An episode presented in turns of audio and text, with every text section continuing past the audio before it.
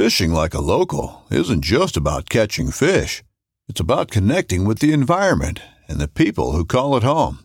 It's about hearing the stories and traditions that have been passed down for generations and sharing unforgettable moments with the people you meet along the way. Fishing like a local is having an experience that stays with you forever. And with Fishing Booker, you can experience it too, no matter where you are. Discover your next adventure on Fishing Booker. When you love meat, you find a way to take it with you everywhere you go, especially when it comes to getting outdoors. That's why Smithfield has so many high quality, delicious meats that are perfect for any outdoor adventure. Whether the park you're headed to is a national park or just the one down the street, like Smithfield marinated roasted garlic and cracked black pepper fresh pork tenderloin, expertly seasoned for on the go flavor, or prime fresh smoked ham that'll have you building on the go sandwiches packed with flavor. Smithfield extra meaty back ribs bring hand selected perfection to the backyard, and Smithfield Anytime Favorites will help you take the ham you savor to the places you love. From diced ham that'll turn any picnic into an outdoor feast, to hickory smoked boneless ham steaks that are the perfect cap to any hike. The great outdoors just got greater with Smithfield. For the love of meat. This episode is brought to you by Riton Optics. Riton makes amazing scopes, optics, and accessories. As the owner of the X1 Primal 4 to 16 by 44, I can tell you right now that I absolutely love it. Show our law enforcement and vets some well-deserved love and check out Riton's website. Honestly, everything over at Riton is super cool and we're excited to have them as a sponsor. So go to ritonoptics.com and check them out. That's R-I-T-O-N optics.com.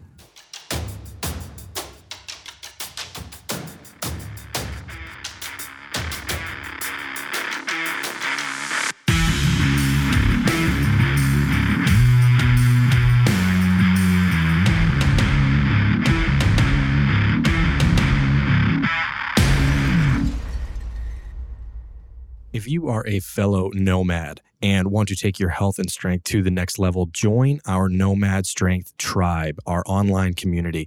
We are constantly updating it with exclusive content for you. We've got behind the scenes of the podcast, training videos, articles, networking, coaching opportunities, and a ton more.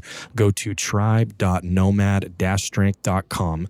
We try to make it worthwhile, so I really try to over deliver. It's only 15 bucks a month and you get a free week trial to check it out, but I already know you're going to love it. So head on over to tribe.nomad-strength.com and learn more, and I hope to see you in there.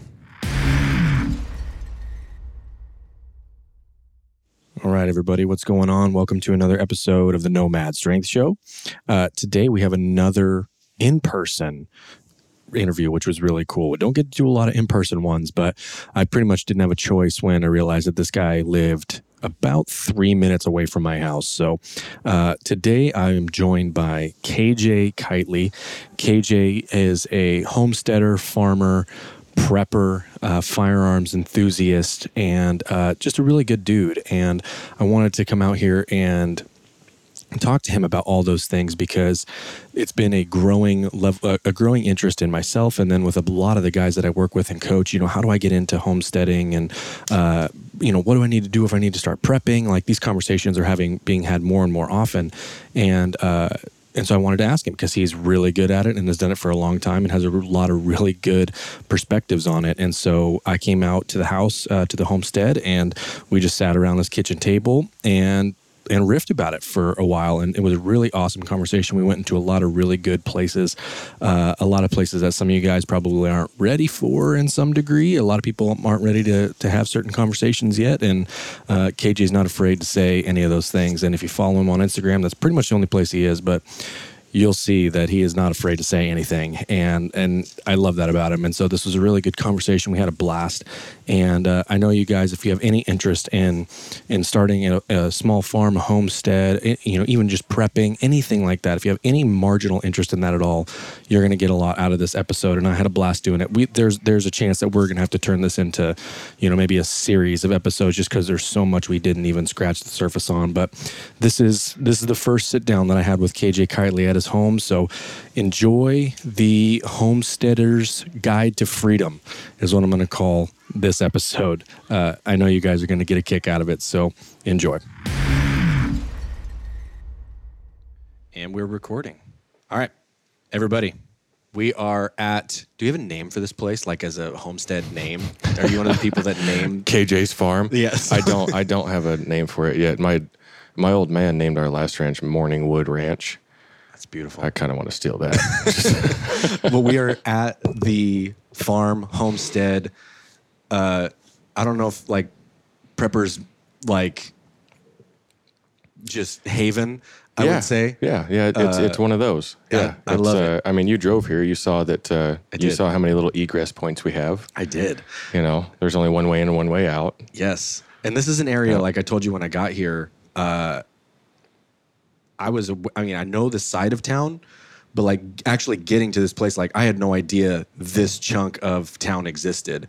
Like taking, like we're crossing canals and like just everything is no way out signs, mm-hmm. you know? And I'm like, that's pretty good idea. like living at the very end of a dead end street, take, cross over two canals and a creek Yep. to get there. I love Yep, it. It's nice. Yeah. I mean, as far as the the preppers the preppers mindset of it is, you know, you have you have to cross.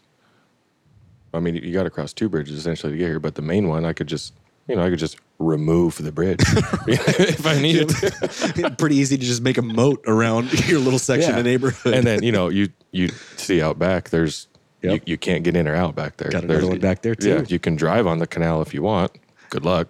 you had some foresight, or it was on you know some very deliberate. No, I did. I wanted, I wanted to be next here. to water, and then I, I I drove down here, and I was like, oh, oh, this is fantastic. Yeah. you turned broadside to me twice just getting here. This is great. Seriously, I love it. Well, I'm pumped that I I don't get to do a ton of in person podcasts ever. So we've I. This is been. I don't know what like six months now. Just going back and forth, trying to hook up and hang out, and Yep. we were finally able to make it happen over Christmas break. So And here go we are. figure, and here we are. This is good. So I'm glad we were able to do it, man. me too. Me too. I'm I'm stoked for it. Um, yeah, I'm, it's just really cool to get you out here. You know, and j- instead of doing it over the phone, like Yeah. And I know a lot of people do the, you know, the what do you want to call it, the tele, the tele or the internet, you know, Yeah. podcast thing. I mean, I've been on plenty of them, and you know, Yep. people do it just because of distances, and you know, not everybody's going to live in the same area, which you should. The American Redoubt is real. Everyone should live in it. like now Right. would be good.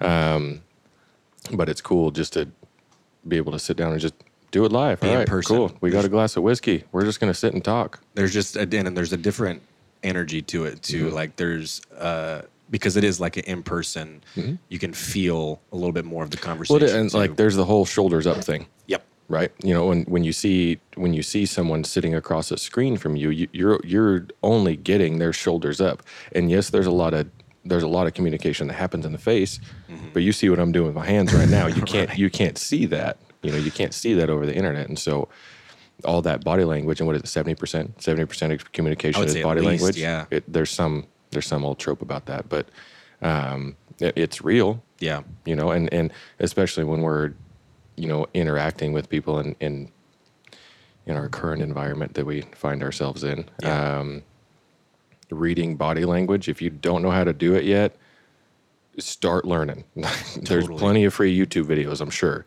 Totally. Um, but like reading someone's body language especially if they have an opposing idea of you being able to do that first is free it's super quick and it'll allow you to gain control or at least garner a little bit of positive interaction from that uh, exchange with yeah. those humans so. And that's gonna i mean we're gonna go down a lot of these lanes conversationally i imagine because a lot of the stuff i mean you have one of my favorite in terms of like shock value things on Instagram, like your account. like I know because you have this like hilarious way of doing it where it's all serious, but there's like this backhanded still way to be funny about the things that you say. And like Yeah. that makes it digestible for me anyways. Like it does the exact opposite effect on most other people. Yes. Like- Yes, it does. Like you I, ima- I can't even imagine what your what your DMs on Instagram look like on a daily it- basis. Yeah, Like yeah, they're they're they're interesting to say the least. But uh, the the way I approach trying to get whatever whatever message I have across, like I'm not I'm not running yet. I'm not I'm not running like a full business off my Instagram Sure. or anything like that. It's just I happen to find myself with a unique set of tools in my toolbox. Yeah. that other people haven't either a they don't know the tools exist or b they haven't sharpened them yet Right. and so what what I found out is that because of because of the way I live my life and because of the experience that I've had and just I've I've been all over the board, whether it's jobs or you know family or finances or you know faith or anything. And so I've just kind of taken some of the scraps of that and molded them together and be like, hey, th- this is this is what I know Yeah. and I'm also just a class clown, and Yeah. so and so I can, you know, I can, I can put out a message, you know, whether it's you know buy guns now, and then but at, at the end of it, I'm like, oh, and, and, you know, and I make a little funny about it or whatever Exactly. it is. So And that's the, well, and the and the funny thing about, and I don't know if funny is even the right word, um, but the thing about social media and Instagram, and the way that things get seen, you know, following this quote unquote algorithm or whatever it is, like this trust the algo. yeah, this just cloud of nobody it's super ambiguous nobody knows what it is or why things i mean like we know what types of things the algorithm allows us to see more of because that's very deliberate right like they want certain messages to be pushed to the front and like there's accounts and there's guys like you that are probably constantly on the other end of that like Yeah, no, my whole thing is I try to find out where the delete happens. Exactly. Like, that- how I'm, I'm like where's. Mm-hmm. where's those lines every single time. And there's a and and and you do it differently because there's and and especially within the last couple of years, something that I've noticed anyways as it relates to Instagram specifically because I don't spend a ton of time on any other like social media platforms a lot. Like I pretty much have given up on Facebook. Uh I don't even have one. yeah, I and I and I had one because I had to create and it, like have it for Instagram, and that was just what was first. Like everybody had Facebook at one point, you Right. know. Um, I'm on it like two two minutes a month kind of thing, and I'll, I'll go on. There's like 140 notifications, Skip. and it's, it's always just like the memories that pop up. Like that's the only ones I ever get. Um, but one of the things I've noticed with with Instagram is like, especially in these last two years, there's like a subculture of people who like take pride in getting banned. Like that's become their thing rather than like saying something and meaning it and then getting banned or marked as a result as a result of that thing like they're just trying to get banned on purpose and then being like oh hey they're banning me because I said all this stuff I'm like well that like it's pretty obvious that's what you're doing like you're not saying really anything with substance you're just purposefully breaking all of their rules so then you can say they're attacking me Yeah, it's not that you were hunting the hornet's nest. You just Right. went and lit it on fire. Ex- That's it. Like, you- Exactly. what did you think was going to happen? exactly and so there's, there's, a whole nuance thing to it. there's Um, a difference in how you go about like these messaging things. And then like you said you find out like i'm just going to say that this is what i want to say. I say it the way i'm going to say it. And then if they do hit me with something so be it. Hmm. but that's different than than a lot of the things that i see now. And that's become really popular in the last like two years with all of the censorship stuff that we're dealing with now. Well, that's the thing. Like they moved, they moved the needle, yeah. Right? So, th- so they moved the needle so far that that it allowed that subculture subculture to, Yeah. you know, come out of the woodwork, right? Yeah. It's like, oh, well, I can't say this. Like you couldn't say that before, man. Like, Yeah. it doesn't. Even if we're, you know, you follow me and we're in the same, you know, bubble or vein or whatever, you say that stupid shit. Like, yeah, Yeah. you're like, what are you doing? You know. even before any of this that yeah, got, like even before before they cracked So, down on all this yeah, that and there's a lot of people that like to that like to you know bang that drum of oh 1984 and stuff like i get it i get Yeah. it I, I understand you know the whole technocracy and i mean all your conspiracies and everything else trust me i've read them i've heard them Yeah. and i know more about them than you do so please hop in my dms if you have a new one like Dude, I that was will- one of my favorite. That was one of my favorite posts you did the other day. Was like the question box just asking for new ones, and like Yeah. everyone somebody did, you like were like, yeah, I know about this one already. Yeah, like, or there I'll was- share a link about it, There you wasn't know? any that you, were like shocking to you. no, and it's and it's not that I sit there and blackpill myself because I mean that Right. that can get dangerous real quick, and you know we see a lot of men that do that. They'll yeah, you know especially with the the feminism thing. Yeah, You know they'll they'll take it and think that oh, you know well feminism is controlling everything, which it is by the way. Uh, feminism, we're in this you know crazy world, and feminism controls everything. And there's nothing I can do about it. That that's that's their like end answers. There's nothing I can do about it other than shit post on the internet like no man like come on over to our side we're winning they just don't want you to know about it and that that's that's that's the beautiful thing about it is that people have this dark mindset of you know the way the way the world's going and the politics and geopolitics and blah blah blah blah mm-hmm. blah and the LMNOP omnicroners diseases and everything else, right? So they have this defeatist mindset first, and then they have the scarcity mindset second. Those two right there, not gonna make it. Get out of those. Like just stop doing that. It's a waste of your time. It's a waste of your energy. I mean, and like I put out a reel today, you know, just really simple. Like connect with your local community Yeah. however that looks. Yeah. It doesn't it doesn't matter how it looks at all. Just go do that. And I don't care if you have to go to an Eagles lounge, you know, or Yeah. so- something simple. At least that's full of a bunch of elders. They may not be all the way on your side or have all the proper But they're information. people in person. They're people in person who have different. been where you are and have been physically where you live for a long time. Yeah. They're going to have connections. They're going to have networks. They're going to, you know, if you say, hey, I want to start a lemonade stand, where's the best place to do it? Yeah. You know, go talk to a bunch of elders in your community and say, oh, this corner right here, yeah, it's got this because they just sit all day. Yep. And ju- they, they don't do anything else. They Yeah. just hang out, right? they're, they're at the twilight. They don't have to do anything. They don't have to do what you're doing, but they can give you the guidance to do that. And I know that's a really weird example, but extrapolate that onto a bunch of different business ideas and it's the Totally. same. You know, hey, I, I want to start a barbershop. I want to start a butchery. I, I want to have multiple different land plots that I'm growing, whether, you know, growing produce or growing livestock or mm-hmm. fodder or whatever it is. Where's the where's the people I can do this with? You're not just going to come up with those ideas on your own. You don't know those people on your own. You have to get out in your community and network. Everything's going to be all right. Well, and that that whole, like you said, defeatist mindset. It's the same thing that we see with social media, because all we're seeing is like these massive things that are happening super far away from us that aren't in our immediate reality, right? Like anytime we turn on or watch any sort or any sort of news, it's always whatever's happening in DC, right? Yeah, it's or like, Australia or or, uh, whatever. Australia, like or globally, right? Like it's it's everything that's happening away from where we are, not the stuff that's happening like if you if your kids go to school, like what's happening in your kids' schools or what's happening like just in the three house vicinity of like where you live, you know. And it's the same thing with social media, like all you're seeing, and you talked about like the shoulders up thing when we were talking before like with Zoom, you see only shoulders up on people, right? Like you can't read body language, all that kind of stuff. But all you're seeing is like what people want you to see on social media. And like it's, you can't say it's not at all reality because it is to a degree. It is, but, like it's, a, not cura- a curated narrative Exactly. is very important to understand. that- exactly. so it what- creates this like, Yeah. well, what can I do about any of this? Like this isn't anything I have any control over. And you're right, but that shouldn't be like bumming you out. shouldn't be your concern. your num- your yeah. number one priority is you, and and I and I mean that very literally. Your number one priority, especially as men, is you.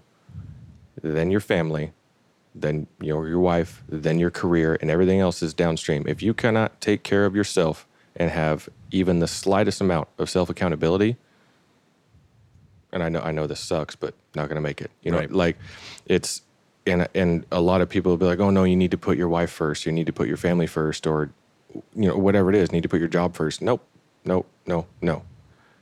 That's how we got here. That's how we got here. Is a, is collectively as men, we got cowed enough, and we swallowed the pill, and we got just sold all the lie, and we believed it. And here we are, you know, in the you know weak men create hard times, hard times create you know Yep. all that right. Here we are. We have to figure out what is the best course forward, not as a whole, as individuals. Yeah. Because as individuals, you know, and I, I like to post this every now and then, and my, my good friends um, Arthur Dane from Blood and Rain and Devin from Nature Pilled, they collectively kind of came up with it. We always know that uh, politics is downstream from culture. Culture is downstream from consciousness. Consciousness, culture, politics. Like you have to take care of yourself first, and that's going to bleed into everything else you do. And, and I know it's probably going to suck for a lot of people to take full self accountability for themselves. It's going to suck a lot. It's going to hurt. That's a bitter pill to swallow. Yeah. And there's going to be a lot of things you have to shed, whether it's, you know, your your habits or your your monthly bills, or, you know, even if your job is part of the thing that's holding you back. Sorry. Yeah, it's Or gonna where you live. Yeah, it, where you live. Yep. It's gonna suck leaving all that stuff behind. Yep. But I promise you, it's not coming with you. Right. It is not coming with you. You are going somewhere else, and that's forward. Leave all that stuff behind. You're closing the gap. They have to reach up to you. You're you're you're going. Yep. So it's a it's a really like in in my men's group. I always tell them that this is the best timeline ever, other than probably 1776 times and Jesus times. Mm-hmm. Like those are contenders, right? Those are up there.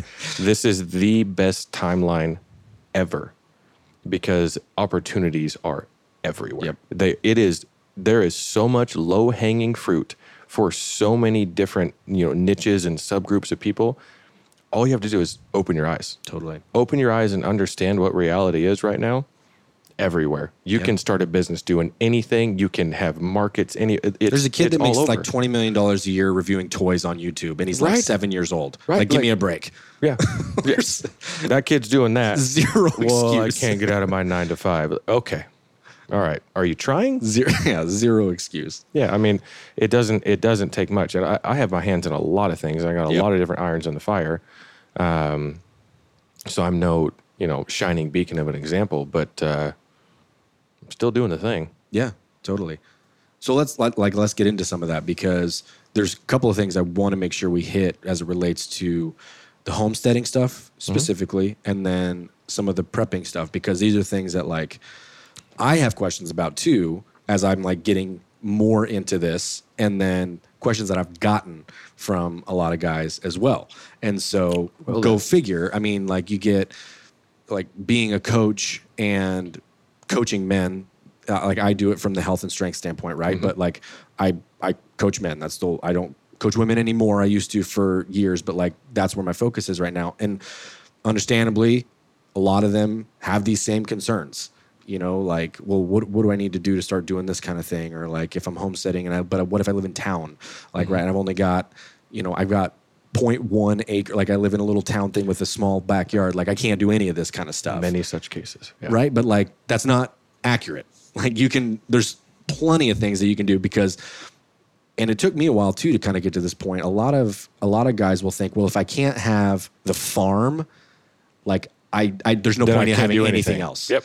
Right. Yep. So like they're they're not even going to take that first step to get to the to eventually get to that point. I have I have the the answer for that. Well, let's hear it. So, like, if you if you're in that position where, like, you live in town, like we, I told you where we live in town, and uh, I mean, we don't have a huge backyard, but I have two raised bed gardens, and then like a, a little other plot that kind of runs alongside a sidewalk that I had grown stuff in, and that's a ton, and like that's still a ton of work, like to get that stuff done. But like, say you got even less than that, or like you live in an apartment, even like there are things that you can still be doing. So, like, where's step one for a lot of that stuff? Okay, so um, and uh, like I can I can touch on a lot of that. So keep me on track because I, I will just Do your thing. here. Um, step one. So for anybody that is that has any sort of this, like I, I need to I need to have something that provides for me, right? Right. That that's the biggest mindset thing, right? Because I, I can have all the answers on the boots on the ground reality that that I want, right?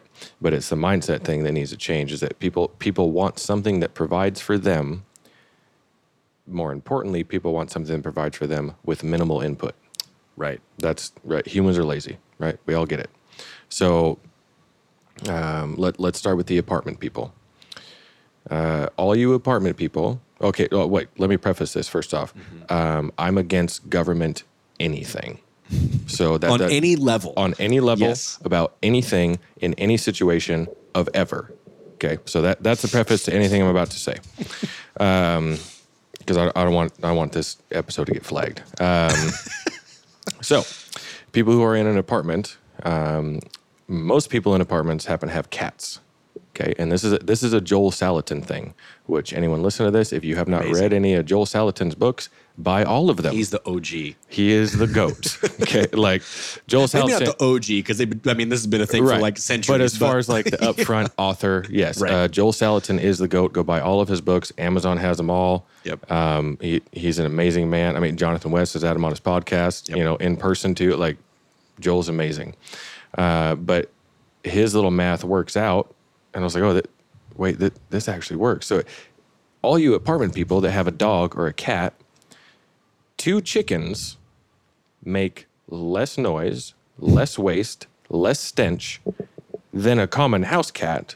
Furthermore, those chickens convert all of your scraps, all of them, anything organic, right? Don't feed them paper, but like anything Right. food organic, Right.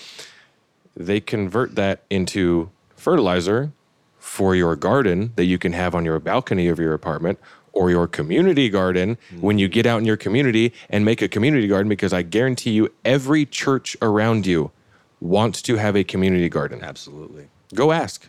Go ask. Simple question. Hey, can we do a community garden here? Guarantee it is an overwhelming enthusiastic yes. Yeah. And they'll probably have people that would like help Oh yeah. manage yeah, they'll, too. Like they'll they- have they'll have plenty of people ready to go all over the place. Yes. Okay. Yeah. So, hey, I've got fertilizer for it. There you go. Furthermore, those chickens will also just make you eggs Yeah. out of your scraps. Yep.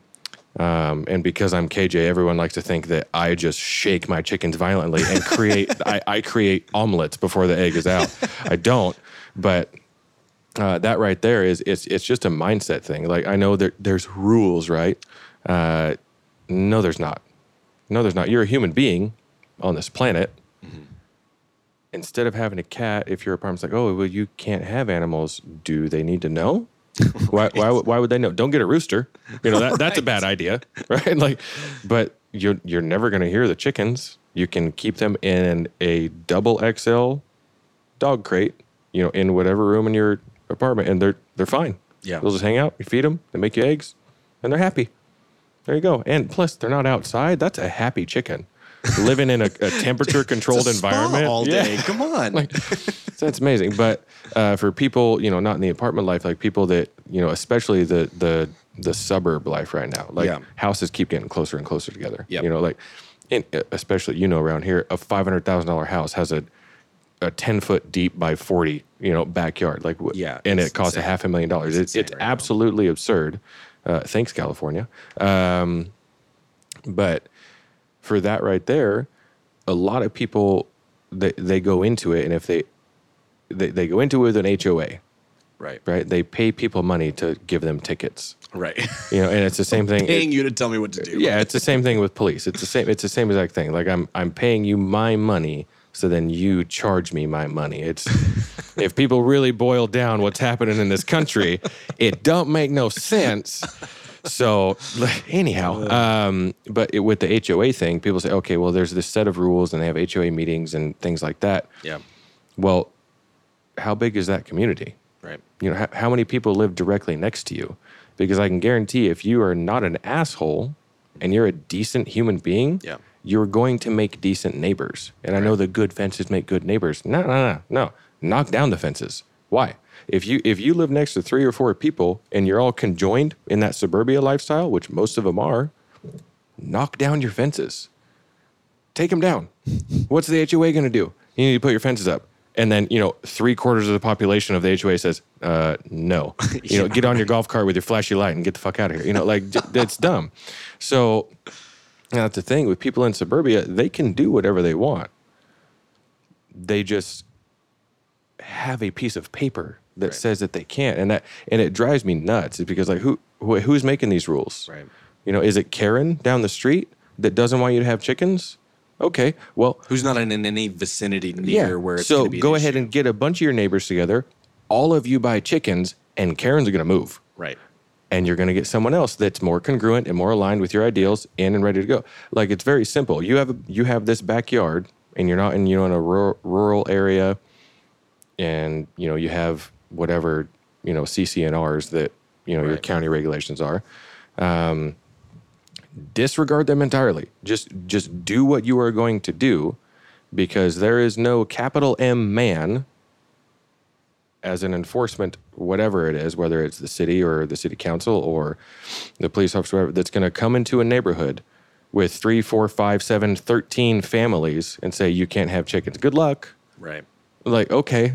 That what like what a stupid tree to try and climb. Like it's not going to happen, you know. And so people just have this fear because well, it's a it says it on a piece of paper. Right. Ah, stop. Like it, it's so annoying. So um, you and it became that way because however long ago one person had a problem with it, and then they wrote it down, and then nobody said anything about it again. Yep. Like because it was just like don't stir the pot. kind Oh yeah, thing. well that's what Jane said up the road. We better Right. not. and it might be not be someone that lives there anymore. Like it could have been like a decades old, you know, rule or regulation or whatever. Somebody who hasn't lived there for 15 years. Yeah. And so it's like, why is this even still on the thing? Like, why not find out if anybody's actually going to do anything about this? Mm-hmm. Yeah, people You don't know? understand the power of flipping the table. Yeah.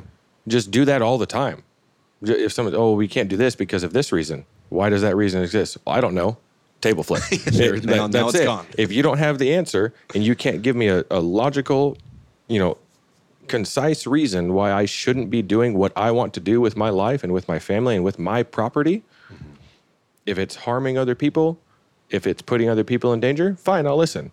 If it's not, stop breathing oxygen in front of me. Like just Yeah. stop it. Just just Well, go and away. that's the thing too. Like, it's not about just deliberately being a jerk. No. To like defy just for the sake of it. Like, like you hmm. said, if you can come at me and and give me an actual conversation and an actual point that makes logical sense, like I'm not just gonna throw you out and like disregard anything you have to say. Like, be reasonable, hmm. you know. But like, if it's an unreasonable thing, then no, I'm not gonna do that. I'm not no, I'm not going to do it. And also, I'm not listening to you anymore.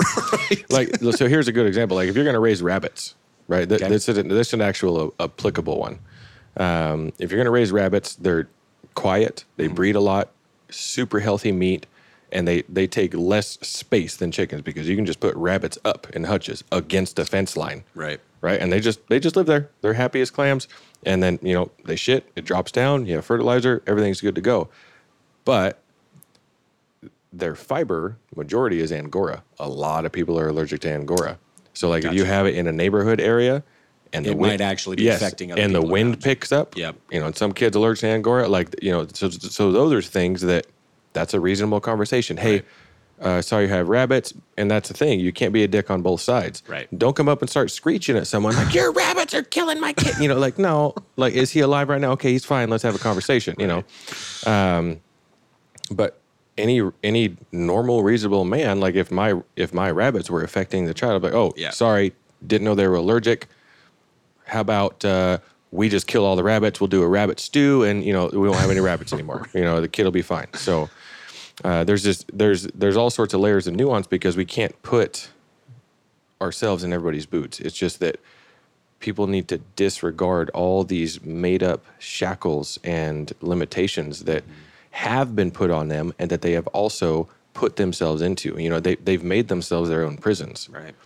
and it, that that's limiting physically as far you know what you can do physically and you know how you think about your physical body and how you interact with yourself and with everybody else during the day and it's also limiting for your future there's n- there's no reason for you to be put into any of these boxes you have to start asking why or well why what how you know all these things like read your county regulations read Yeah. your city regulations like what what is in there if you need to go to the building and ask why is this in there do it Yeah. you pay those people Yeah.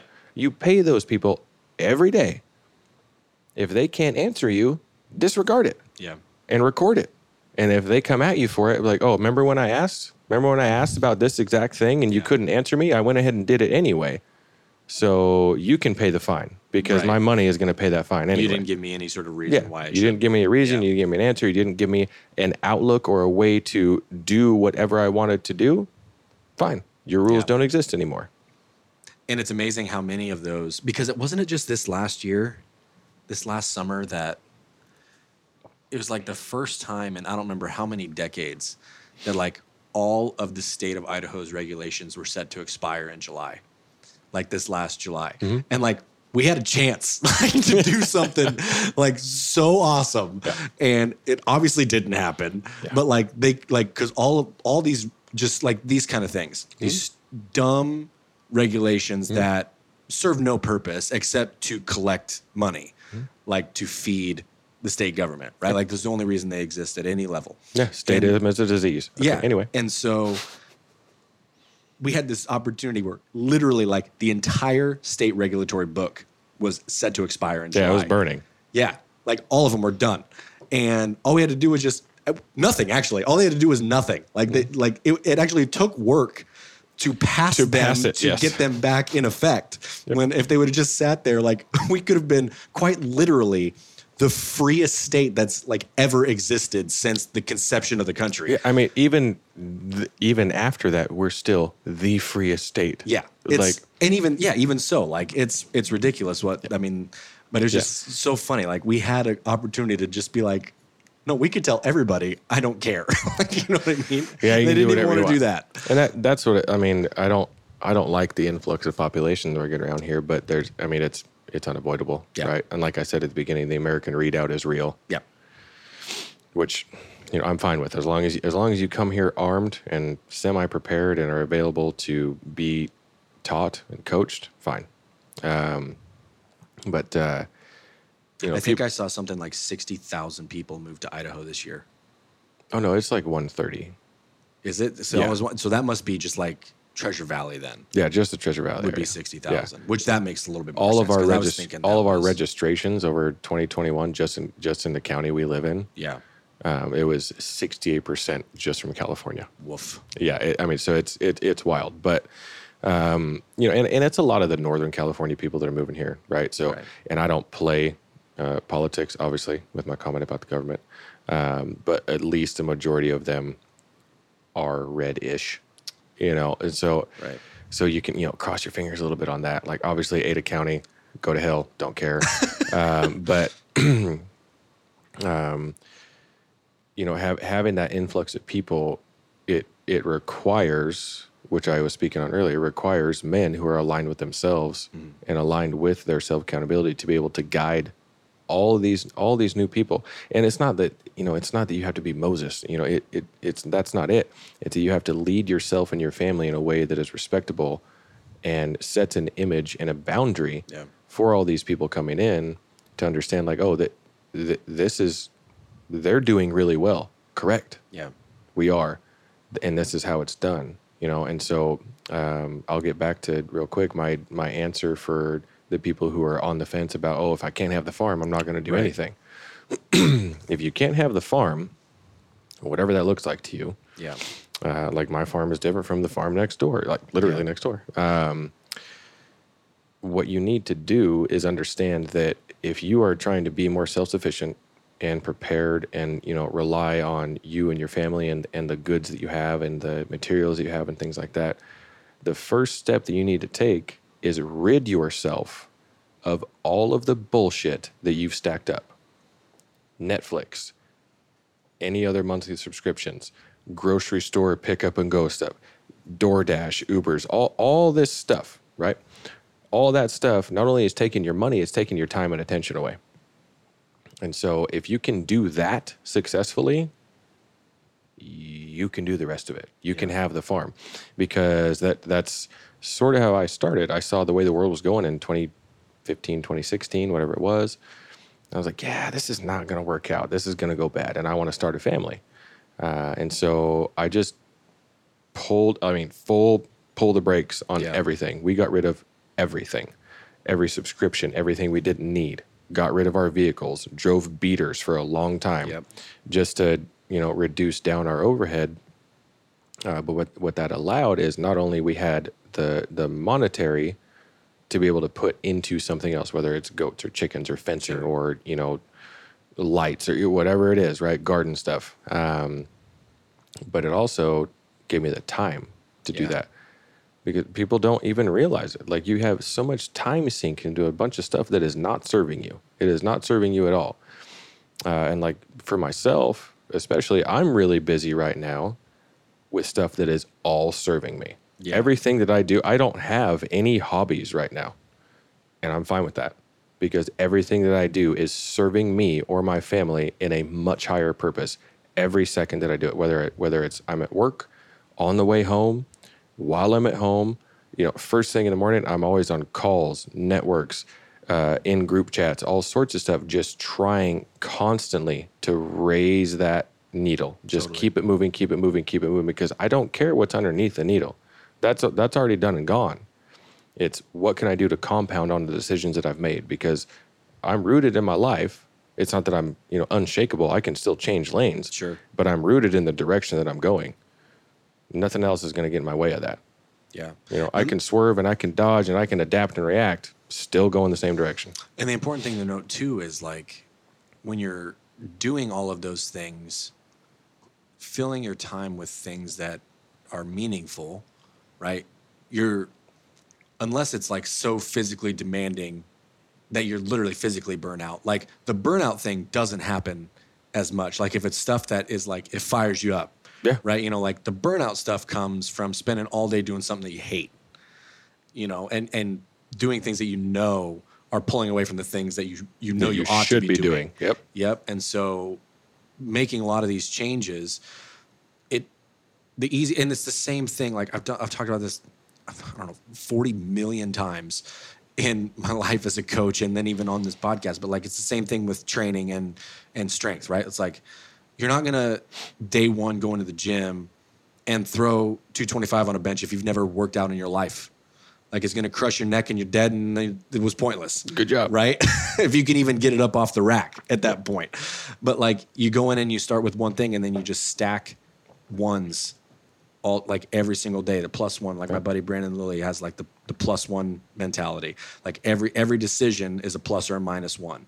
Like every meal, every phone call, every time I go to the gym, like it's either going to be a plus one or a negative one. Negatives are going to happen, but as long as you end the day as often as you can, like in the Yeah, with more po- with more pluses than negatives. fine. exactly like you're going to be moving forward each each day and like when you distill it down to these smaller things like like for the people in the apartments it's like get a chicken right i mean Yeah. you can You have to start somewhere. You have to do you it just have to take the leap. like and, and the other thing is like it would be kind of stupid for you if you've got zero experience to go buy a 10 acre farm and then have a whole bunch of animals you've never done anything before just because you think it's a cool idea right like that's kind of like a popular thing right now Yeah, guess you- how I get free animals all the time? From people who do that.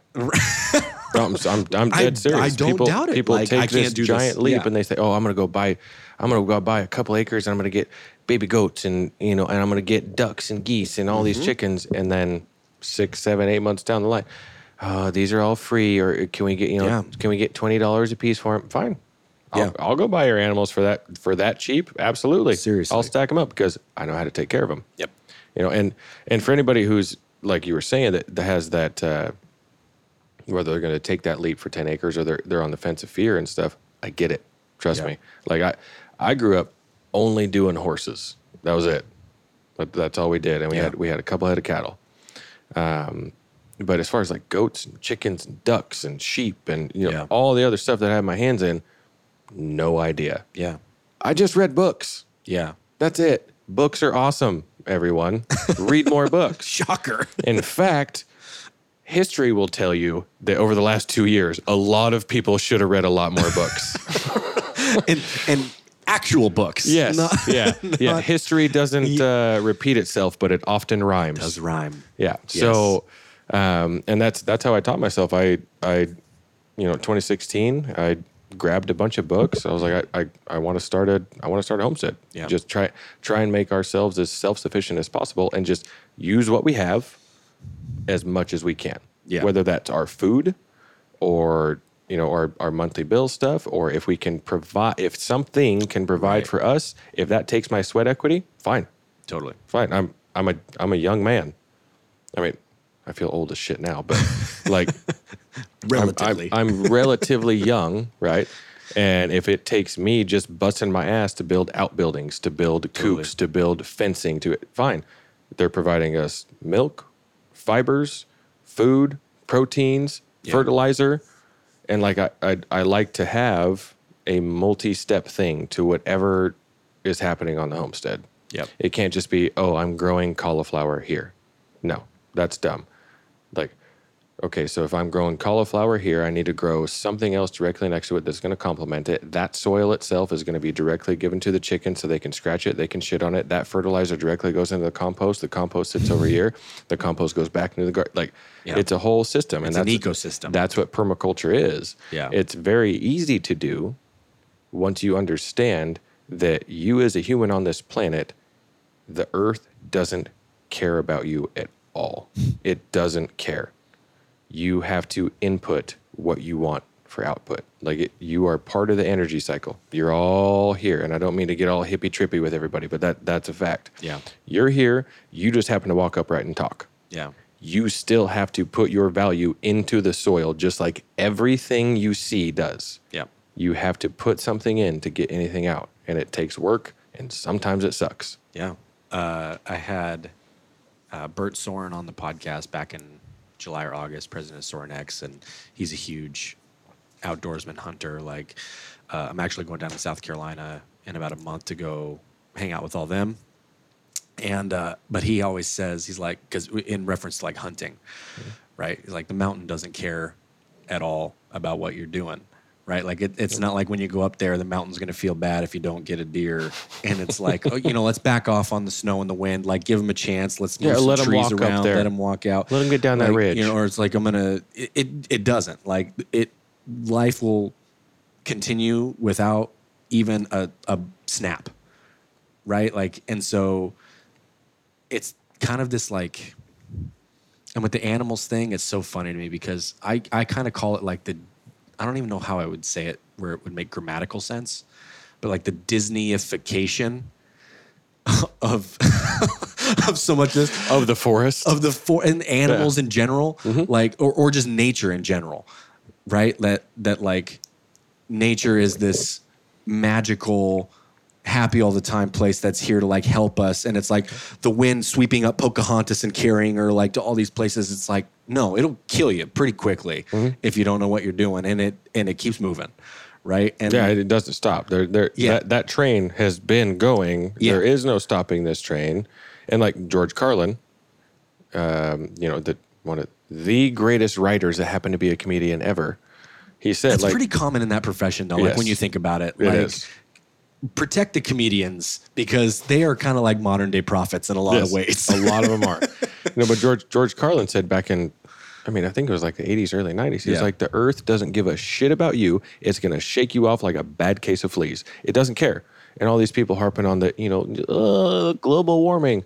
Cool. Have you seen this winter? Have you seen the ice shelf gain like 13 feet? You know, like, global warming. And that's the thing. They called it global global freezing back in the 70s. Did you know that? i didn't know that Yeah, it was it was a whole National Geographic thing. That's hilarious They had a whole front page thing, right? Because Time was big back then, and National Geographic was big back then, and they and so all the environmentalists called it global freezing, right and global freezing didn't work out. Didn't work. and they were like, oh. And so they were like, well, global warming. And they tried that, right? They tried that in the late 90s, early 2000s. And now global warming isn't working out. And you've got, you know, little girls saying, how dare you? Because we should trust them. So, yeah. the one the funniest the funniest one and i can't remember who said it. might have been carlin who knows? It sounds like something he would say. But uh like the message about like we're we're saving the earth right? And and i'm gonna stop right here. I absolutely believe in being like a steward of the environment and taking care of the land that That's why I do what I care do. of us. Exactly. Right? It's not like we're out here just burning crap up and polluting and doing stuff No. on purpose just to, to be you know jerks right? This isn't Kentucky. right but like the idea that it's like oh we're, we're looking out for the earth we got to take care of the earth.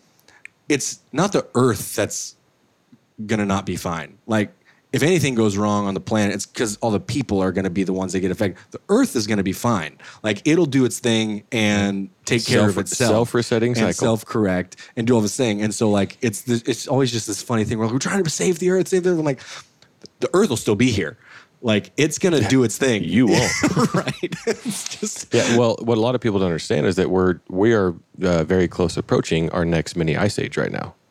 That happens around 2140, 2150. That's and that you can't prove me wrong on that. Look at look at the cycle. Look ask NASA, they'll know. Right. You know, like that that's the that is the universal cycle of what happens with the planet. Um, and so uh, what people are trying to do is just beat themselves against a wall to virtue signal they're not actually doing anything virtuous at all. They're not they're not helping the dynamic at all. What they're doing is just screeching into the void. And fine, because literal people like me are affecting a better earth with everything that I do. With soil health, with animals, with food, with everything else. Because the FDA, the USDA, and any other of those alphabet organizations can go pound sand because everything that they've done has made people fat, sick, unhealthy, diseased, Yeah. reliant on big pharma, and the list goes on and on and on. And so, yes, most of the things I do are probably considered illegal. Come at me. like I, I don't care. I'm I'm leading my family healthy. I'm leading my community healthy. I'm giving them real food. They have real soil. Oh well, no, and we need to have corn substitutes. Cool. Do you know how many creatures? Cre- and I use that term literally. Creatures die just from one cornfield Yeah. a year. Dude, I don't know if you watch or have ever watched the show Yellowstone before, but it's No, like I try not to watch anything that's. I know you don't, and so I was hesitant to even ask because I knew the answer already. But on the off chance, that's like a show I could see you getting into, and so uh, I know who's in it, so I yeah. really want to. But there was but this, there's this great scene, and in, in a and I actually talked about this on another show, but it just like fits right with what we're talking about. There's like this protest happening because they're cattle ranchers in Montana, right? And so there's this big protest happening because it's like vegan people saying like, how can you do this kind of thing? vegans are mentally ill. Uh, and so he comes over. Kevin Costner's character comes over, like the boss of the whole ranch, right? And he comes over to the to the girl who's like the head protester, and they're in cuffs because they've been arrested for like assaulting police officers. So she's sitting on the sidewalk, and uh, he goes, I can't remember the exact quote, but he goes, "Do you know how many uh, how many things die when you want to plant a field of the stuff that you're going to eat?" He's like, "How many voles, mouses, moles, snakes, bugs, everything dies." And then the line that is the best that seals it at the end, he's like, "So the question you have to ask yourself is." How cute does something have to be before you're upset that you're gonna kill it to eat it, or that it has to die so you can eat? yep. And so it's like like everybody's drawn a line somewhere on like mm-hmm. animals to like what's okay for which animals okay to die, which ones aren't. And it's like but there's a disconnect and all of them are going to die because that's life. Yeah. Like that's how things work. and, and a bunch of them are going to die And because so- you want a Beyond Burger. And so if Yeah. we can like best utilize it to protect all of them as much as we can, like that's the conversations I have with a lot of the guys that are in the hunting community. Like there isn't a, like as like as a singular group of people, I'd argue there's probably not a more effective group of people for conservation of environment than hunters. Oh, no, that hunters are the conservationists. That's and what I mean, And and- that's everybody's exactly. screeching against that wall. Like it, it makes absolutely no sense. It- hunters and farmers, um, like obviously we are very much tapped into, right? Um, you know, so we can only speak to perception as reality. Hunters and farmers are are the biggest positive or net positive Yeah. human beings for the earth that there is right now. There, like any agency, any organization, any nonprofit, it, it- don't just miss me with it. Just pound sand, go away. It, it doesn't matter because we live boots on the ground and we do this every day. Yeah. All of our lives. And so, like, and I get a lot of, I all the time. Any anytime I post something with me, like hunting ducks, especially, and I don't know why. I, I still don't. I don't get it. Like, I don't understand. But anytime I'll post something of me just blasting sky rats, right? Like, They are. They are, and people don't understand that. And that's that. That's probably part of the problem. Is that you know you have different flyways is what they're called Right. that that's what the you know fish and game departments call them different flyways we're in the pacific flyway um, there is trillions tri- t t trillions of ducks that come through each flyway no matter where you are in, in the country and all of them ruin fields, ruin soil health, ruin river systems immediately. You know, and like that's why you can look at a river in April with a satellite image or actually be there and look at it.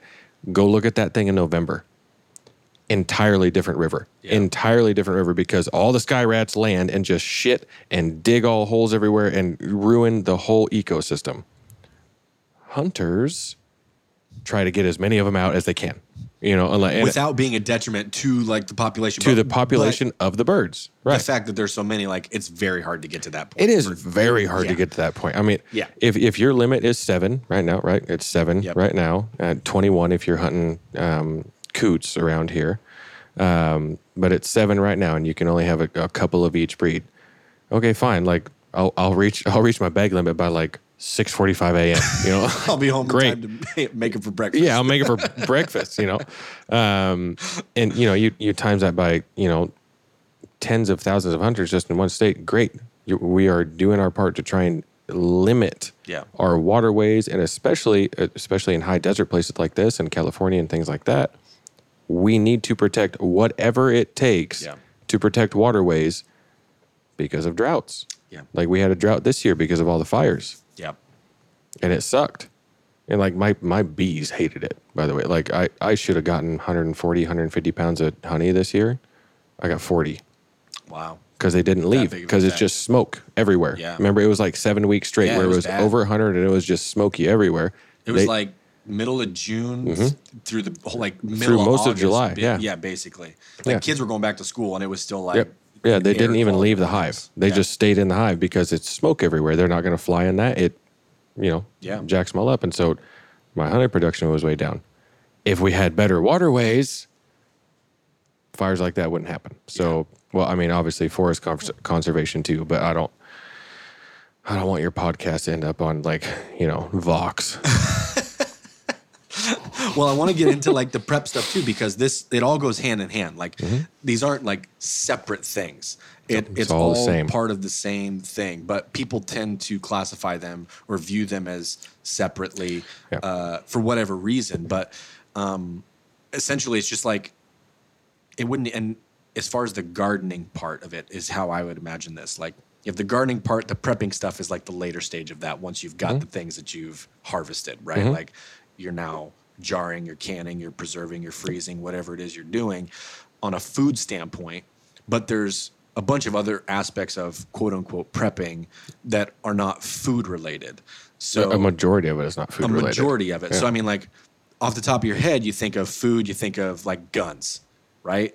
And Most you've already get- showed me around here, like I can see like half a dozen. Like I mean, I'm, I'm sure there's, I'm sure there's three times that that I can't see just in the general room that we're sitting in.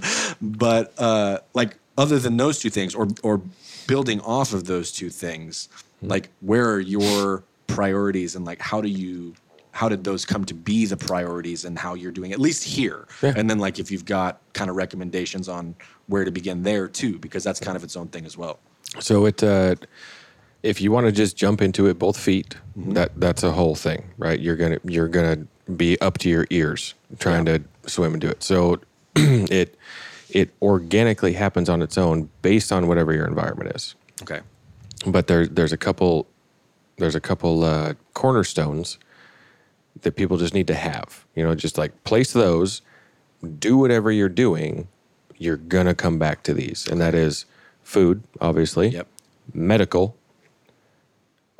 defense, however that looks, Yep. right? Because everybody's regulation is different. Every whether it's in this country or different country, whatever it is, state like to state yes, in this country Yes. yeah defense of whatever it is. If Yeah. if you if you can't have guns at all, fine, go buy like eight hundred tomahawks. You know, I'm, serious. Like, Right. No, yeah. serious. Just go do something because those are multi-purpose. You can cut down trees with them. You can make you know fires with them. You you tons can of stuff you can scalp people with them. Um, under the just breath historically speaking. so, so uh, food, medical, and defense are some of, I mean, the main three right there. But the other one is completely utilitarian, like just that word utilitarian. What can you stock up that is going to serve you when you know you cannot rely on anything other than yourselves? And that's something that that people need to internalize and really think about. Like, what what do I need Right. that I can't provide for myself? And that that looks different for everyone, right? You know, whether it's medications or Right. um, you know physical restraints or you know depending on where you live, how do you get out? right You know, like if you can't stay in, how do you get out? Yeah. Do you need you know do you need a vehicle for that? Do you need bicycles for that? You know that that all is going to vary very much, and that's fine. Like all that stuff is fine as long as it absolutely works for you. It needs to have multi-purpose uses as well as it needs to be redundant yeah because if something fails, it needs to be a redundant cycle system to where if that thing fails, that's fine. I have something ready to go that'll replace it. Um, and it's not that I spend my whole day thinking about prepping. It's just that I know that, well, I, I can't trust our government. definitely can't trust our state government. I can I can trust my neighbors, Right. Because I've worked to nurture and build that community and do that, which all of you should be doing. Yeah. And that I, that's goes back to that reel I made today. Like your neighbors are your very first points of contact for any situation. It doesn't matter what it is. I I don't care. Throw throw a situation at me. It's going to be the same answer. Yeah. Your neighbors are your first point of contact. I don't care who they are. I don't care what side of the aisle they're on or what their thing is.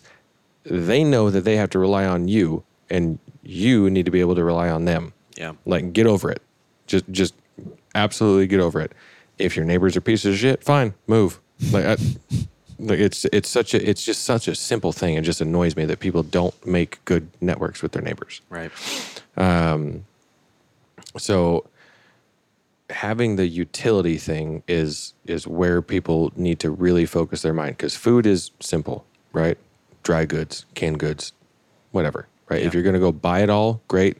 I think it's uh, ooh, my my Patriot Supply, maybe of or something like that. Yeah, Yep. they they have fantastic six month Yeah. You know, me- meal of- buckets, Of, stuff yes. That'll last you. awesome prices, actually decent food. Yeah. you know, six month quantities, like that, that's a fantastic thing. If you just want to buy it and store it, fine. Just do that. That's Yep. super easy to do.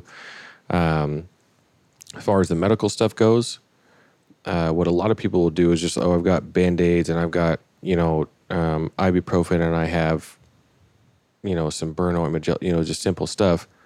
No. Your med thing needs to have every vitamin known to man.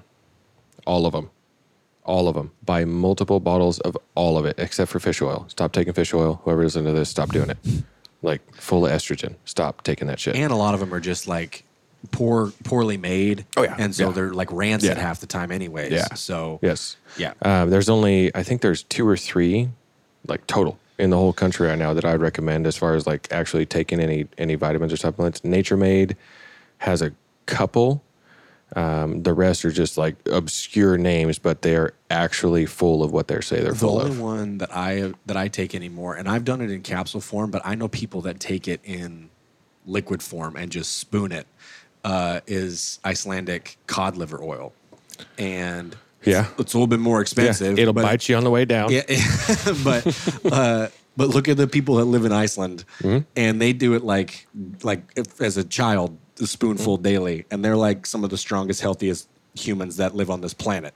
Well, they were up until you know the last year. Right, right. One of the highest vaccinated countries in the planet. But, you know, whatever.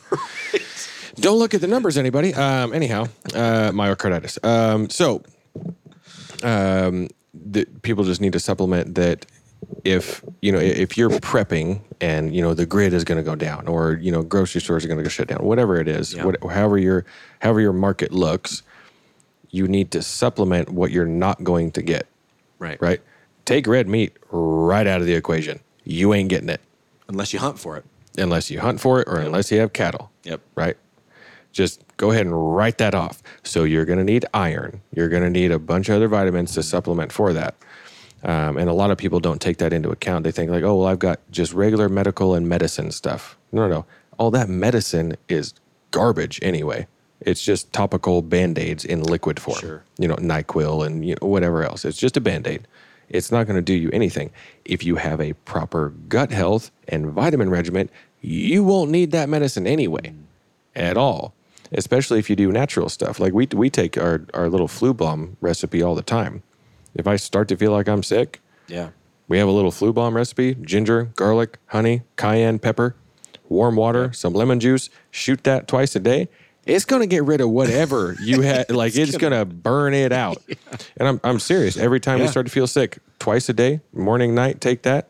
You're, you maybe feel like you're going to get sick for a day and a half. Yeah. And then you don't get sick. Right.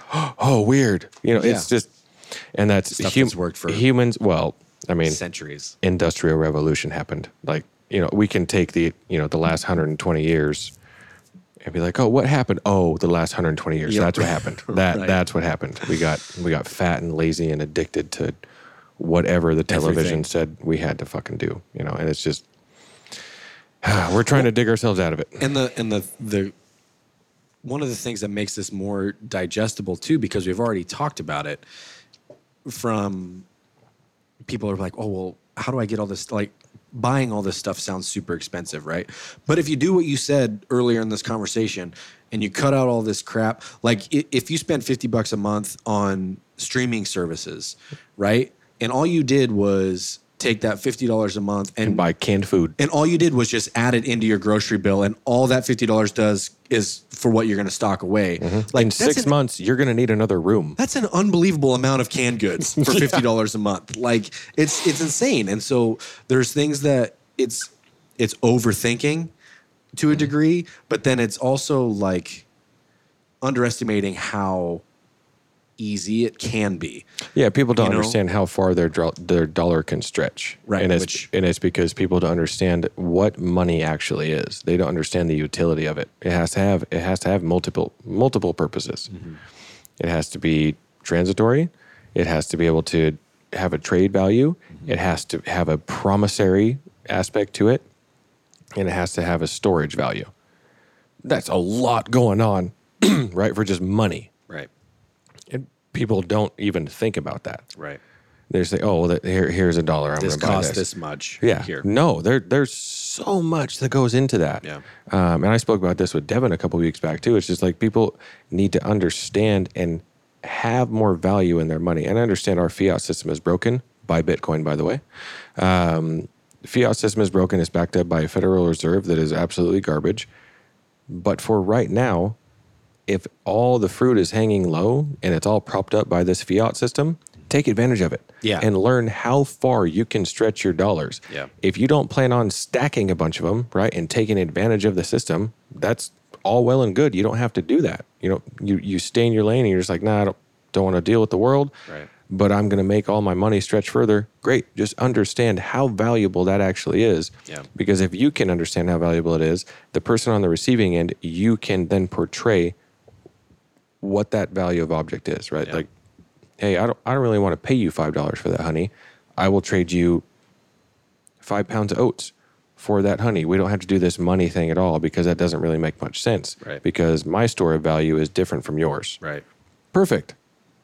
You know, and it's just, it's all really easy, and it, people have just been absolutely propagandized and brainwashed and had the wool pull over their heads that you can't just be normal functioning humans in society anymore. Well, and that bartering thing too, like Mm-hmm. just and because that requires what you've talked about this whole time, that requires relationships with people in your vicinity Mm-hmm. physically, right? Like it's tough to barter goods with someone via the internet that lives 40 states away. For some people, I do it all the time. Right. Yeah. I mean, but like that's not super doable for a lot of mm-hmm. people that don't have the know-how, you know. But like, what can you do? Like, there's like you said, you live in this little community. Your neighbors have stuff that are interesting to you, or like that are valuable to you. You've got a lot of stuff going on that's valuable to them. Like, create your own little ecosystem over here. Like, you don't need to do it. Like, you can do it separately of everything else that lives over here, mm-hmm. and that's its own thing. Like, it can be its own thing. Like, it really is like its own little zip code over here. Like, you guys have is. your own little government, like of just the however many houses I saw when I drove up here, right? There's, and there's five total. Five, yeah. like up this little lane. Like you guys are, you should be just like your own town name. Like put a flag in the middle and call it its own township. That's what it is, and that's that's what. And this this is going to be a spicy take. So, uh, that's how communism works. It does work with four or five houses. right. After that, holy hell! Like it doesn't it doesn't work at all, right? But like, and that's I had uh, uh, Like Jen- 30 people max is like the yeah, effectiveness that's of about it. Yeah, and then people go, start getting shot in ditches. Yes, uh, and, and yeah, there's no gray area. It's immediate, just like shot in the ditch. Um, 31. and it's like, Oh yeah, the the liberal art degree major was really sad to find out there wasn't any food at the potluck at the Communist Party. um, so, um, you know, it, it works. I had uh, Jennifer Molesky, which is one of the speakers at 22 convention. Um, her and her husband was were asking me about homesteading and Sure. you know how I feel and you know what kind of what I do in this whole vein. And um, you know, I was like, I don't- you know, I'm I'm anti everything, you know, I- all of it.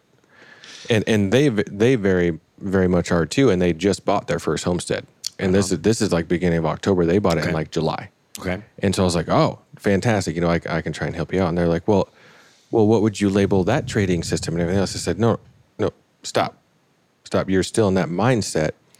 There is no labels. You don't have to have a name or a label for getting along with your community and just trading and and just you know, hey, I've got some honey. Can I have some eggs?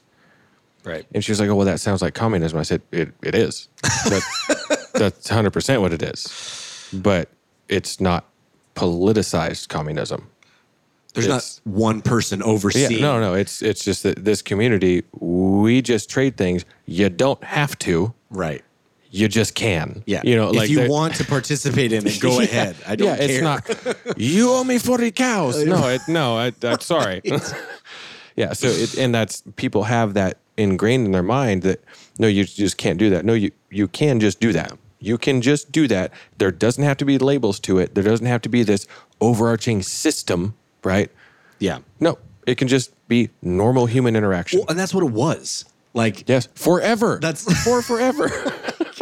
like literally forever from the dawn of humans. That's like people mm-hmm. traded things.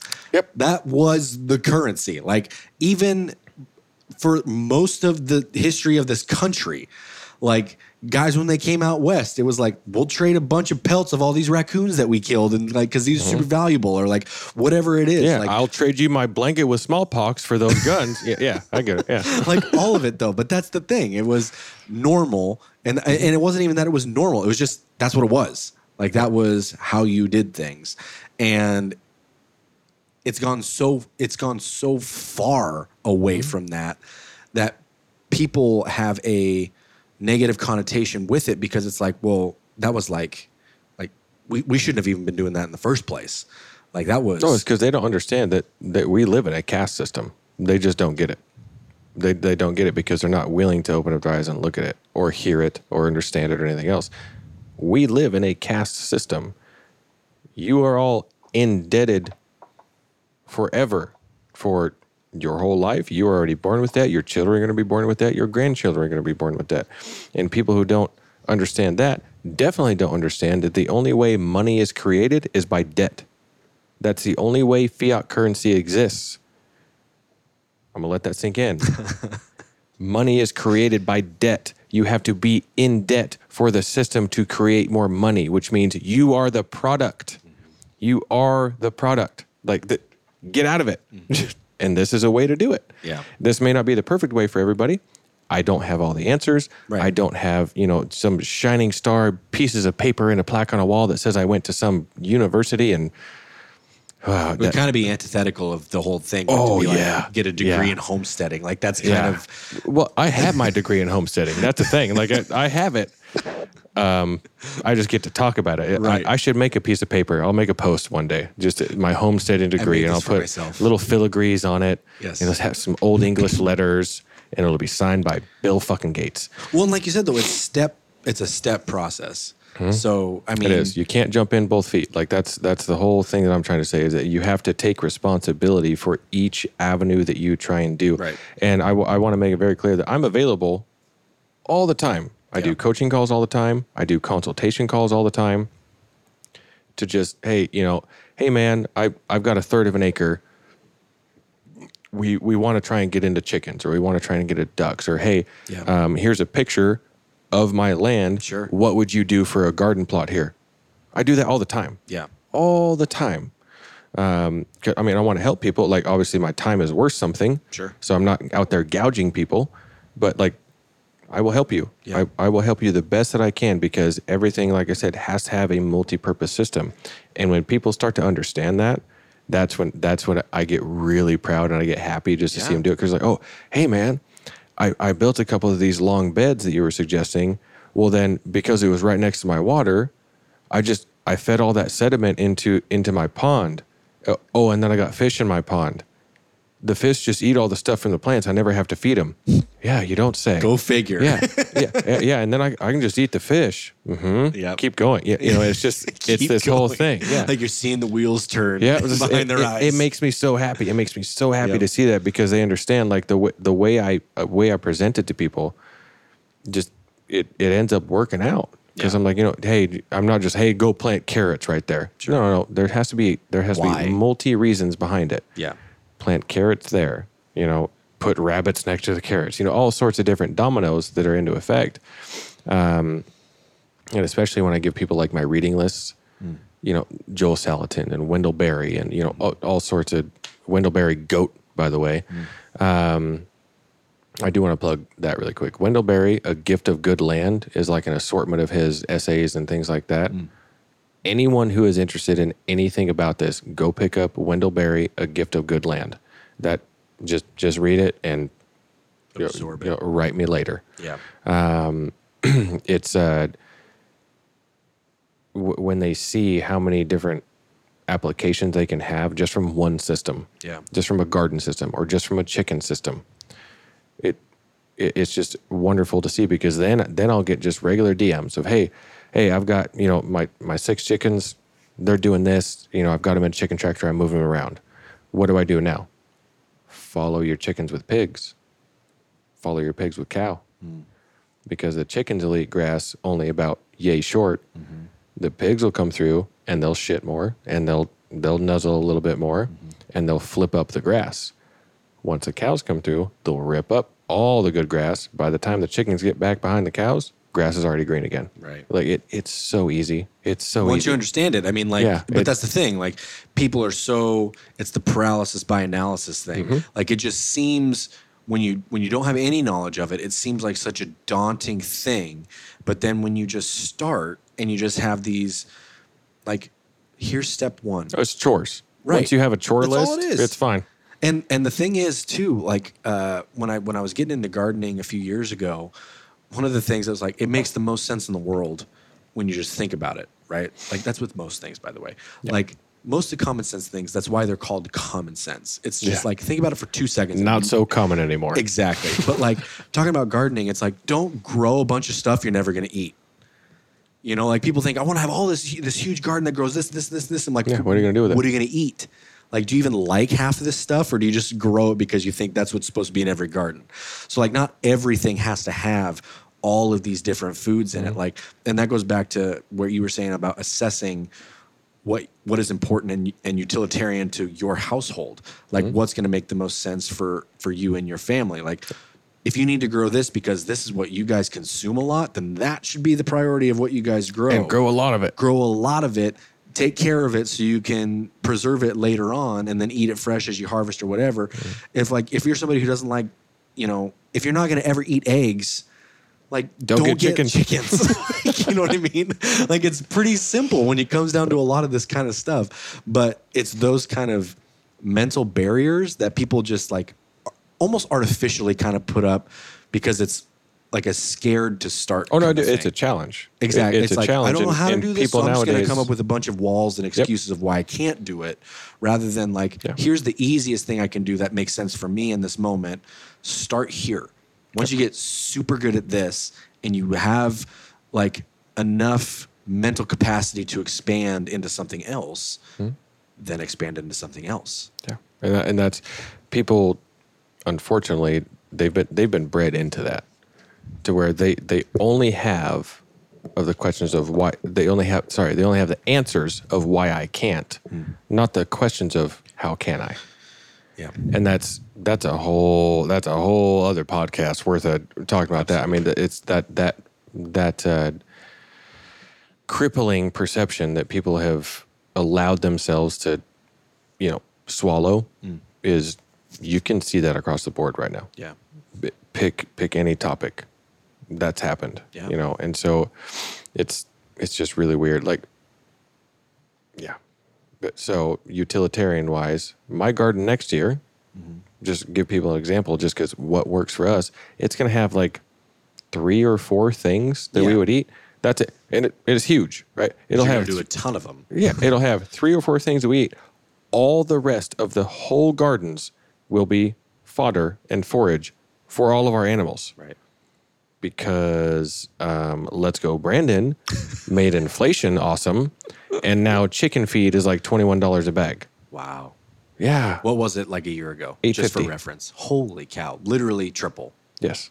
Wow. Yeah. Not good. Almost literally triple. Yeah, That it's- was it's poor getting close. for a second. like 85 ish percent. Yeah. Yeah. Um, yeah. Like uh, it's just, a and I used, I used Big D right here on, Yeah. on, um, 10 mile and whatever it is, victory. Yeah. Um, and there's just local family, local everything. Yeah. Regular, no commercial, anything. They just make feeds, they make fodders, make everything else, and they got a dairy. Um, it used to be 850 a bag, and this is all just non GMO stuff, just regular stuff. It used to be 850 a bag, which is 50 pounds and it went up to I think it was like July or August. It went up to like fifteen fifty, and I was like, shit. You know, and that's right when that's right when diesel prices spiked. Yeah. Right, and that obviously goes hand in hand. know. Right. like even farm red diesel still costs a lot of money. They need those tractors to be able to get all that feed. Yep. Uh, and then uh, it hit like 18 and then it hit 20 and i was like oh man so the more i can do and this is what i'm saying Yeah. what can i do to input for my output if i can grow stuff that's going to feed my animals fine i don't care i'll i'll i'll i don't care i'll grow it anywhere Yeah. i'll grow anywhere on any of this land i'll make fencing i'll make accommodations I'll make, doesn't matter what it is because that lowers the overhead Yeah. for my family to be healthy totally. period the end like it, it it doesn't matter like right now i don't have a milk cow i would like one Yeah. but there's the balance thing that milk cow is going to take up a bunch of space Right. that i could be growing other things for so it's Right. like a you know am i getting fresh raw milk yes but what else could be on that land oh Yeah. a lot of proteins and you know fibers and other things so then in that case i spend my money which i put a lot of value in and i just buy raw milk from a local dairy so it's Where do you get yours? Do you get balance thing. from provider? Do you do provider farms at all? what's provider farms who is that They're at a mountain home. i ain't driving a mountain home They deliver to Nampa weekly. oh okay i like this already then. all right no i've been using sunnydale Five bucks a gallon from provider, and they do it in glass jars. With cream Yes. what Yeah. okay all right sorry guys we're getting excited on the doing- podcast we're about milk local really stuff here. like this doesn't apply to ninety nine percent of the people just, listening. Just get milk pilled. Go find raw milk because this is how excited you'll be about it when you when you find so it. So I go out to every once in a while. I'll go out to. I went there the other day. I went to Cliffs out in Caldwell. Um, but then I also do the delivery from provider. Oh. They they come out to the off the boulevard, like the, the empty parking lot of the Kmart that's right on the Yeah, corner of yeah. the boulevard right there. They literally roll up with their vans and bring out their coolers and like you, you pay for it online before they deliver and then you just roll up with their coolers and pull out their jars and they'll take the jars back. and I will be getting this contact info from you I'll give you immediately stuff. after this. Sorry, guys. we went on a rant here about raw milk, and I'm, I'm serious. Like, get with a raw milk, bro, because you you should see our faces right now. It's amazing. We are jacked up. oh, we got little ones in. Oh, and she is she is upset apparently. All right. dude, I understand. I have the same age child. Oh yeah, that's right. Yeah, Yes. we're, within a couple months. When was Yeah. your when was you born? June. Mine was It'll be October. three. yeah, in, it'll be three okay. in June, and yours will be three. Mine in will be three in so- October. Yeah. Wait, and yours is a boy, right? yeah. All right, we're starting our courtship now. Arranged marriages. Fathers approve.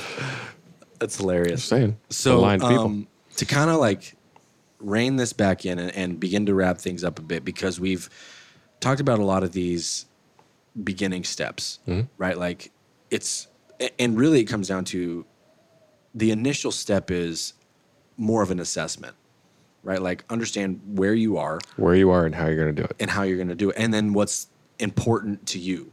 Like where is the value actually going to be for the things that you're doing? And is it going to make sense for your family? Like you said because if you're not going to eat half the stuff don't grow it. Or if you're not going to ever do any of these other kind of things like don't go down that road. Like make sense of what you need to do for your family. So you go from there and then you mentioned like joel salatin wendell berry uh, is there any other like other than yourself like other resources that are are valuable places for people to kind of begin like the the rabbit hole diving of all this kind of stuff. So so those two right there, like what Wendell Berry, obviously you can read a bunch of his stuff. Yeah. Joel Salatin is one in particular that is gonna is gonna end up leading you into the rabbit hole anyway. Gotcha. Um, he speaks at the Homesteaders of America conference every year. Um, and w- when I say that, like he's done the thing, he has done all of the thing. He's like such a big Like- like, people go out to visit his Yes. pla- like he has tours. He he his place. raised he he got married super young. Yep.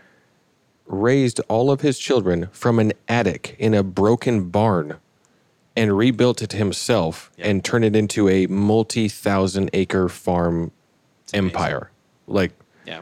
like dude dude did the thing Yep.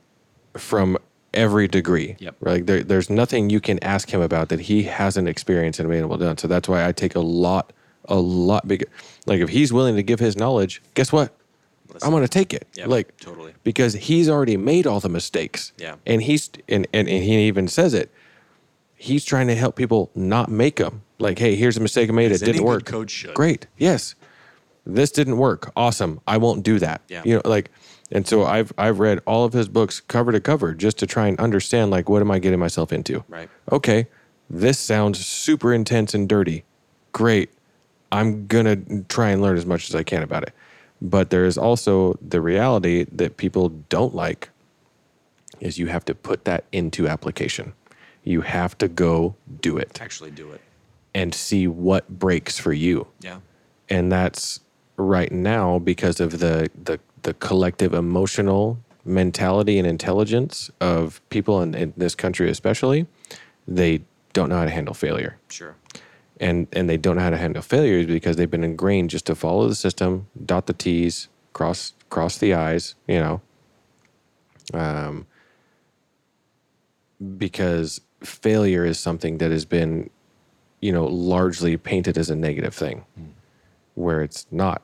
Failure Yeah. is one of the most positive things that can happen in your life Yes. eh, like ever. You failed. Great. Guess what you just did? You learned how to not do that thing. Well, it's like the famous You know- Thomas Edison quote or whatever it is. Yeah, I learned how to not make a light 2,000 times Yeah. before and I. the only reason, by the way, sidetrack, the only reason I know that is from Nicolas Cage in National Treasure, watching it when I was like 10 years old. like, 'cause I remember he said that in that movie. You mean Ghost stuck with me. Rider? I'm, Right. It's a true story, by the way. Uh, Nicolas Cage, unsung American hero, by the way, one of the greatest actors ever. If you haven't looked on YouTube of Nicolas Cage losing his shit for 14 minutes, that is the title of it. It's the best video. It's a great video. no, and so people get people have get and have been taught that failure is, you know, samurai punishment. You know, like that, and they they internalize that. Like, no, what that was. Well, sometimes it isn't free, but most of the times it's free to learn that you failed. You just learned how not to do that thing. So now next time you won't do what fails and you'll do something different. If that fails, great. You and you compound, compound, compound, compound until this thing is beautiful and amazing. I learned this little trick and it, it's super simple and like it, we've probably all thought about it but i was uh, i was at a table with john lovell and ryan michler and bedros Keuilian and you know bunch bunch of people stephen mansfield. Um, just it, this month actually it doesn't even Yeah. feel like this month. Wow. Um, just at earlier this month we we're all discussing business ideas and you know coming up with some amazing things. And john lovell just put it very plainly. And he was like, I like to tell my team that this is my idea. Once I set it on the table, it's not my idea anymore. It's everyone's job to murder it as much as possible Yeah. and see if it survives. Yep. If it doesn't survive, that's fine. Yeah. New idea. New idea. And so every time he came up with an idea, he said, Again, guys, that's my idea. It's on the table. Please shoot it. Shoot it as much as possible Yeah. because if it doesn't work, great, we'll come up with another one. You know, and so that that's beautiful. That's that's a beautiful way to think about it. It's just like, hey, this may fail. Fine. That's okay, especially if you're in a network of different people, whether it's men or, you know, co-ed or whatever it is. This might fail. Awesome. Throw it out. See if it does. If it does, great. Yep. You can do better next time. Yep. And so that's It's people have that mentality that they they can't they can't gain anything from failure. They can only feel emotional loss. Take your emotion out of it, put your intellect into it. You're going to be fine. That's a pretty killer place to like. I don't, almost don't want to even say anything else because that's a killer place to like end it. Wait, so you you have the the awesome Instagram page. Uh, put plug that real quick. Uh, I am uh, at KJ says words. Which Just is hilarious. KJ says words. And That's then because you mentioned you do coaching calls, you do consultations, all that Yeah. kind of stuff. Is the best way to reach out just That's through it's IG all or like is the, it? and I try to stay off of all socials other than IG. I have a Twitter account that I only use to troll blue hairs. I'm serious. I only have I it. don't doubt it. so at that all. like I'll go on I'll go on to like something like Ajax posts or Will or like someone else and you know, I'll see some you know leftist or whatever it is just like screeching at their comments Yeah. and I'll only have a Twitter just to respond you sound fat. That's it. That's all I do. That's all I do. I just say you sound fat and I leave. So anyway, I'm the worst, but you can find me on Instagram at KJ Says Words. Um, hop in my DMs; they're always open. Yeah. Um, I try not to DM wall people, so like I'm I'm busy all the time. But Make a um, convincing case for yourself if you're going to message and ask. questions. yeah, that, yeah, that's yeah, that's pretty much pretty much what I was getting. I just Provide be like, value also. Hey, bro, I heard you on a podcast. Like, cool. So did a lot of other people. Like, I can help you. How what do you I want? help? You know, like, yeah, like, and I don't mind. You know, I, don't, I don't mind normal conversation and whatever. But you know, I get a lot of people that'll just like send me random posts all the time. Yep. Like either A, I've seen it, or B, like, what are you doing? like, what? I don't. What are you doing? Stop. Anyway, yeah. KJ says words. That's me. Um, Yeah. If you're interested in any of this, I will. Well, if you're interested in this or anything related to firearms or anything related to prepping or anything related to firearms training or it, you name it, We didn't even go down that road. I might have to come back out here another night and do another. We can do that. on that. we can do that. I'll piss off a lot of people with that, so I'm down. Now that I know where you live, it's not going to be an issue for me. He hasn't seen my ammo collection yet. It's fine. Well, thanks, man. I, I appreciate you. This Yeah, is awesome. I appreciate we it, We will dude. absolutely do it again. Okay. Perfect.